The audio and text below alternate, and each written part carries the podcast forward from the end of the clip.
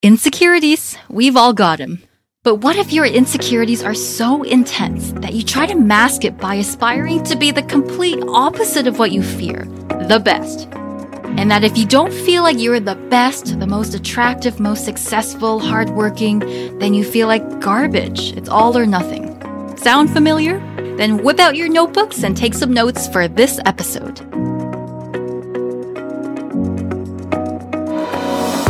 Hi, I'm Gloria Zhang, and after 10 years of struggling in toxic relationships, I attracted the love of my life by healing my inner child. This podcast is your weekly dose of my expertise as a therapist and dating relationship coach for high achievers. Learn tips to overcome low self worth, emotional baggage, and childhood trauma so that you too can step into your power and attract the love you desire. Welcome to the Inner Child Podcast.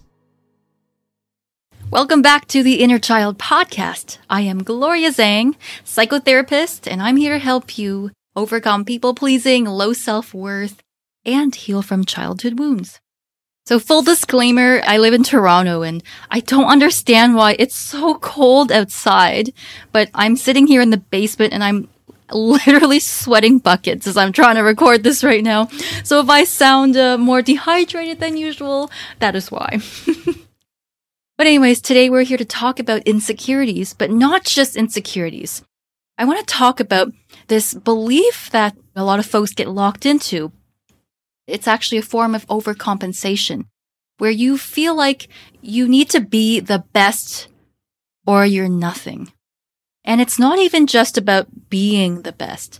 It's about needing to be seen as the best. I need to be seen as the best girlfriend, boyfriend, husband, son, daughter. I need to be seen as the best employee. I need to be the best singer. I have to be the best sketch artist. I have to be the best cook. I have to be the best mom in this grade. you know what I mean? And it's all about public perception. And I thought this would be a great follow up for last week's episode, which was all about people pleasing. This is a form of people pleasing, right? It's where your focus is not about you anymore. It's not about what you want or what's good for you. It's about trying to control. Well, I don't really like to use that word, but it's like trying to influence other people to mm-hmm. feel a certain way about you, to see you as the best, because that's what makes you feel like will protect your sense of self-worth, that you can only feel lovable or that you can only feel good enough if other people think that you're the best. But I want to talk about something important first. And this is something I've learned from years and years of working with clients that this particular topic carries a great deal of shame around it. And what I mean by that is people who feel like they have to be the best, a lot of their identity is conflicted actually. They're conflicted between, you know, they want to be a good person and they want to be seen as a good person. And so if you were to admit to other people, you know, I care so much about this person's opinion, like I care a lot about opinions, it makes people feel ashamed. It feels really bad to admit. But you know, I'm just here to tell you there is no shame in this because this is a real thing and a lot of people feel this way. And as I said in the last episode, people pleasing, when it comes down to it, is a survival strategy that you had to pick up in childhood. And so it's not your fault, my love. It's not your fault at all. And this doesn't make you a bad person. Okay. It just means that your brain was shaped to think this way. And it's something that helped you at one time, but is no longer serving you. And we're going to work on releasing this pattern together. But I just want to say that this is not something to be ashamed of, and it doesn't make you a bad person or a petty person. Because I have felt this way too. and I'll share some personal experiences today just so that you don't feel as alone in this thought. Because trust me when I say a lot of my clients, they've felt this way at some time or another. Some people feel more strongly. By the time it gets to therapy, I usually hear it in terms of relationships so the most common thing I hear is extreme insecurity around wanting your partner to only see you, to think of you as the best. And you're constantly looking for validation of you are the best. You know, sometimes jealousy is part of this as well. Now, when it comes to insecurity, usually the first thing people think of is physical insecurity. So some of you have heard about Dove's research and how seven in 10 girls believe that they're not good enough. Of course, a lot of this is to do with our society and the way that we send messages about people's bodies. Now, this isn't just a women's thing. There's no gender when it comes to body insecurity. And men, for example, men have body insecurities too. It's just because men tend to be socialized not to express their feelings. They're just quieter about their body negativity and men are less likely to seek out help or treatment to get help for their body shame. And of course, non-binary folks have their own set of insecurities around their bodies and what it means to not conform to society's stereotypes. So, you know, this is not something that's just within one gender. But when it comes to these deep insecurities, really it boils down to our core wounds. Throw back to an earlier episode. Because insecurities really boil down to two things unworthiness and fear of not being lovable. So I'm going to explain to you through the different attachment styles, how these different attachment styles will act out their insecurities in different ways. So for those of you who have more of a anxious attachment style, you know, obviously this might be that you seek out validation often. You might be asking your partners or people in your life, asking them for validation, needing compliments, like really seeking that out. Now, for my folks who have more of an avoidant attachment, this can happen when you shut down when you just don't feel enough. And sometimes this happens before you're even really aware of it, right? Like you'll feel some big feelings and then you start numbing out or tuning out or turning away from your partner or shutting down. And you don't even realize till later on it's because you felt hurt by something or you're starting to feel like you're not the best or enough. So that's one. And with avoidant attachments, serial monogamy is also another thing you get into a brand new relationship, they shower you with attention, you feel enough, you feel like the best. And then once you start getting more intimate in the relationship, you start to become more afraid and it might lead you to detach from that relationship and jump into the next one. And you might jump from one relationship to the next in order to avoid getting close because really you're afraid of addressing the root issue of that not enoughness. And it seems like no one can make you feel enough, but really it's coming from you. It's coming from you already feeling like you're not enough and that feeling's already inside you. And there's different situations that are just activating that feeling you already have about yourself. Of course, disorganized attachment, which I used to be, is both.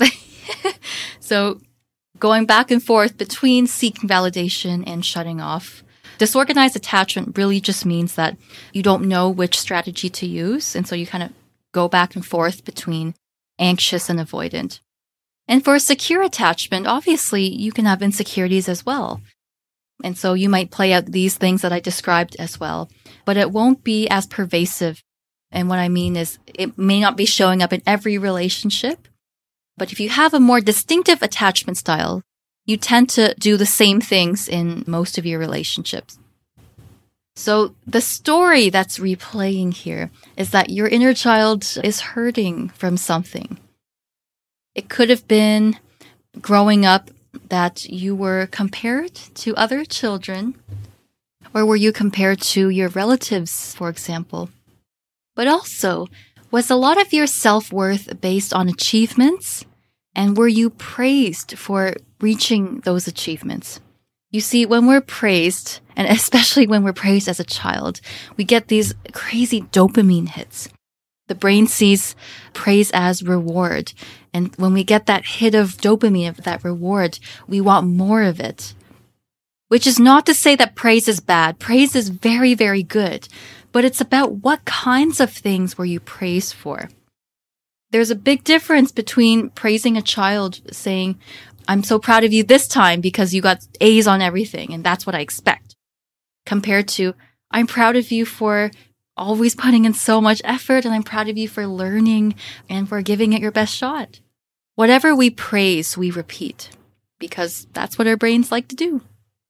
And I want you to ask yourself, who did you have to be to be loved by your mom and dad?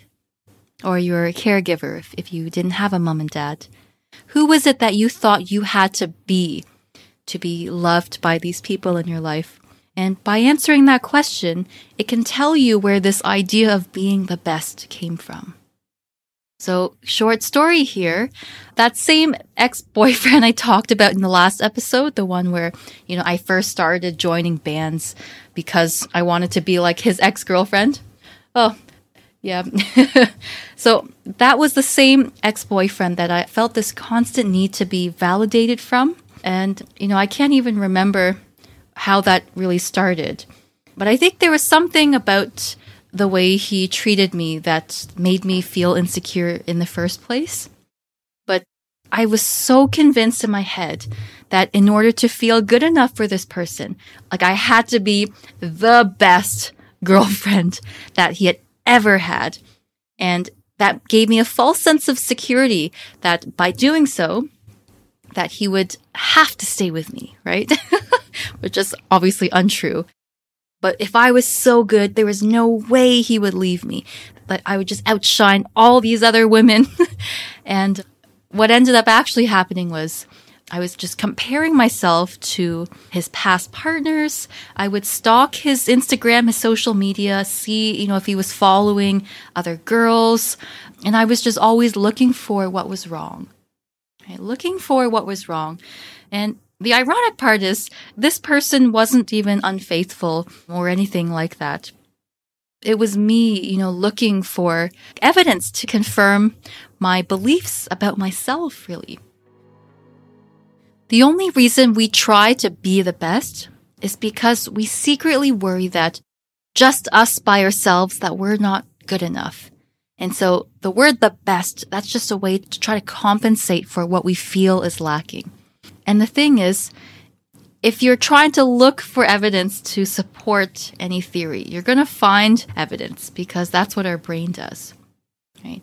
What's wrong is always there, but so is what's right. And I can honestly tell you that in the grand scheme of things, being the best at anything, that doesn't guarantee you anything. Being the best employee at work, that itself doesn't guarantee that you're going to have great relationships with your coworkers. Going above and beyond, bending over backwards, ignoring your own needs and relationships, that doesn't guarantee that a person is going to stay. Trying to be a good daughter, a good son, that doesn't mean that your parents are going to quit drinking. So the moral of the story is it's not really about the best. Think about what this is really about. This is actually about a time of your life when you felt completely helpless. You felt maybe powerless over a situation and you developed this persona of bestness as a way to try to overcome it. But the truth, my dear, is that just by default, just from existing and being your authentic self, you are enough. Authenticity is what's enough. Being you is enough. And when it comes to relationships, you don't have to be the best at anything. You don't even have to be the most attractive, a certain weight or a certain color. This is something that, you know, a lot of people believe, and I think our society perpetuates it. But I encourage you to look up something called the Gottman Institute. They are basically the gold standard of relationship therapy. A lot of relationship research actually comes from the Gottman Institute. And they're so good at predicting whether a relationship works out or not that in know, one of the research, they had 94% accuracy on predicting whether or not a relationship works out just by watching the couple interact for uh, like a short period of time. Just insane, 94% accuracy. And what it really boils down to is, you know, lasting relationships. It's not about being the best at anything. It's not about being the most beautiful, the most smart, the most financially well off. but it's about the moment to moment in the relationship, the little ways that you show up minute by minute, the ways that you interact in the simple, tiniest little things in your interactions. You know, the eye contact, the way that you show up for your partner, how open you are, your level of authenticity. Are you listening to your partner? Are you willing to hear them out, even if they disagree with you? The minute by minute Little things are what make relationships last. And it's not about being the best. So definitely look up Gottman Institute. And it's not about trying to please everyone either, right? The point of any relationship, whether it's a romantic, a family, coworkers, or friends, it's not to please people. It's not to have people see you a certain way because you are enough. You are enough and you need to trust that the right people are going to accept you just the way you are. Not everyone is going to vibe with you. That's the other thing. And not everyone is supposed to vibe with you, right? That's why we have close friends. If anybody could be our close friends, well, it would take the meaning out of it, right? It's quality over quantity. And think about this. Do you really want a hundred people on a surface level to think that you're awesome, you're the best? Or would you like four or five handpicked people who truly know you for who you are, truly understand you for who you are, and love you for it? And the other thing I want to mention is that if you're someone who analyzes how other people think, then you might feel guilty because you might do the same thing. So if you overanalyze others, you might automatically assume that everyone else is also overanalyzing you, right? One more thing I want to mention about this is if you're someone that tends to judge yourself, then you might find that you also judge other people. And this can bring a great deal of shame because now you feel bad about judging other people.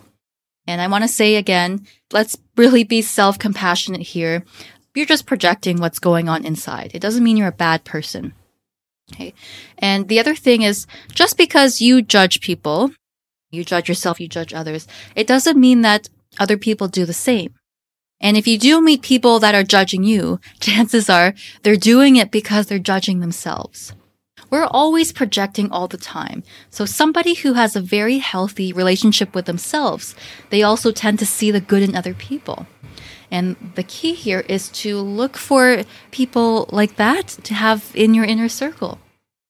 So that's just something I wanted to address. It's sort of how a lot of folks who have avoidant attachment styles or who tend to be serial monogamists, that they naturally assume that other people also feel the impulse to become a serial monogamist we tend to assume what we experience are things that other people experience, where we feel like if we're capable of doing this bad thing, then that means everyone is capable of doing that bad thing. And again, I just want to remind you that everyone's just projecting stuff on each other all the time. And what is your experience is not necessarily someone else's experience. You know, other people have a completely different upbringing than you, a completely different view of the world. And when it feels safe, it's important to give people a chance when it feels safe. All right, call to action. Number one, please, for the love of coffee, if there's just one thing to take away from today, is that you must actively work towards speaking more kindly to yourself and to do this without shame and that's to catch yourself when you start to notice that you're going into, oh, I'm the worst, I'm garbage.